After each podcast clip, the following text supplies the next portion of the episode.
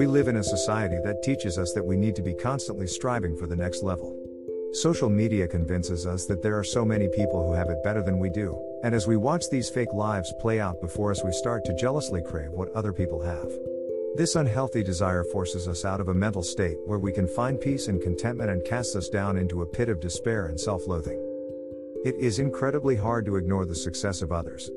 Part of our biological makeup is designed to compare and contrast our status with that of the people who surround us.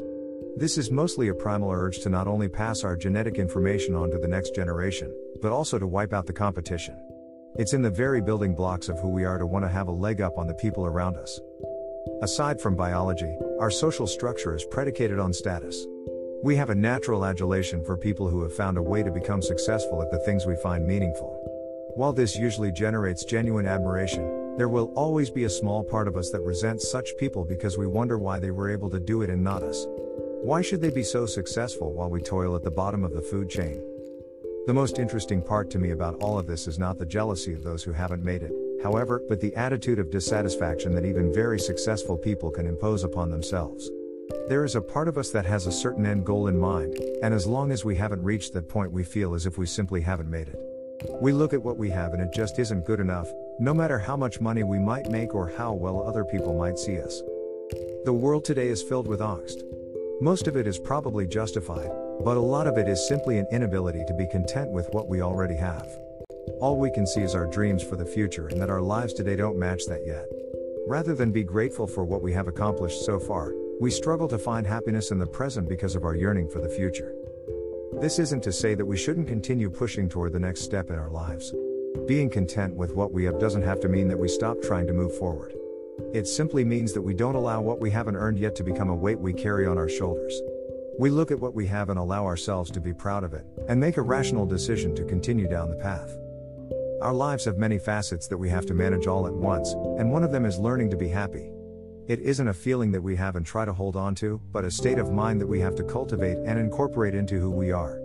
Searching for a feeling will usually result in disappointment, but a disciplined system of choosing to be happy about your life can make all the difference in the world. You'll never feel happy all the time, but your life can be happy if you choose it.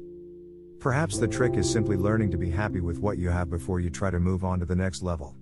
If we create a process where we don't allow ourselves to move on until we find peace and contentment with where we are, it becomes much more likely that we will experience that feeling of happiness far more often because we are removing that feeling of failure that always seems to hang around. By fully completing one step before moving on to the next, we can be even more proud of what we accomplished because there is no baggage from the past weighing us down. In the end, though, happiness is simply a choice. You can't always help how you feel, but you can control how you think. When you sit down and decide that you're not going to allow dissatisfaction to become a major influence in your life, you stand a much better chance of staving off the kind of depression that so many of us struggle with every day.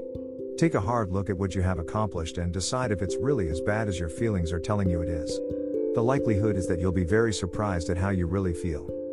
What do you think about being content? Is it a way of giving up, or can it help you to find a better life?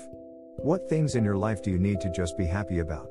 If we can learn to accept our accomplishments for what they are, we stand a much better chance of avoiding so many of the unnecessary problems we deal with.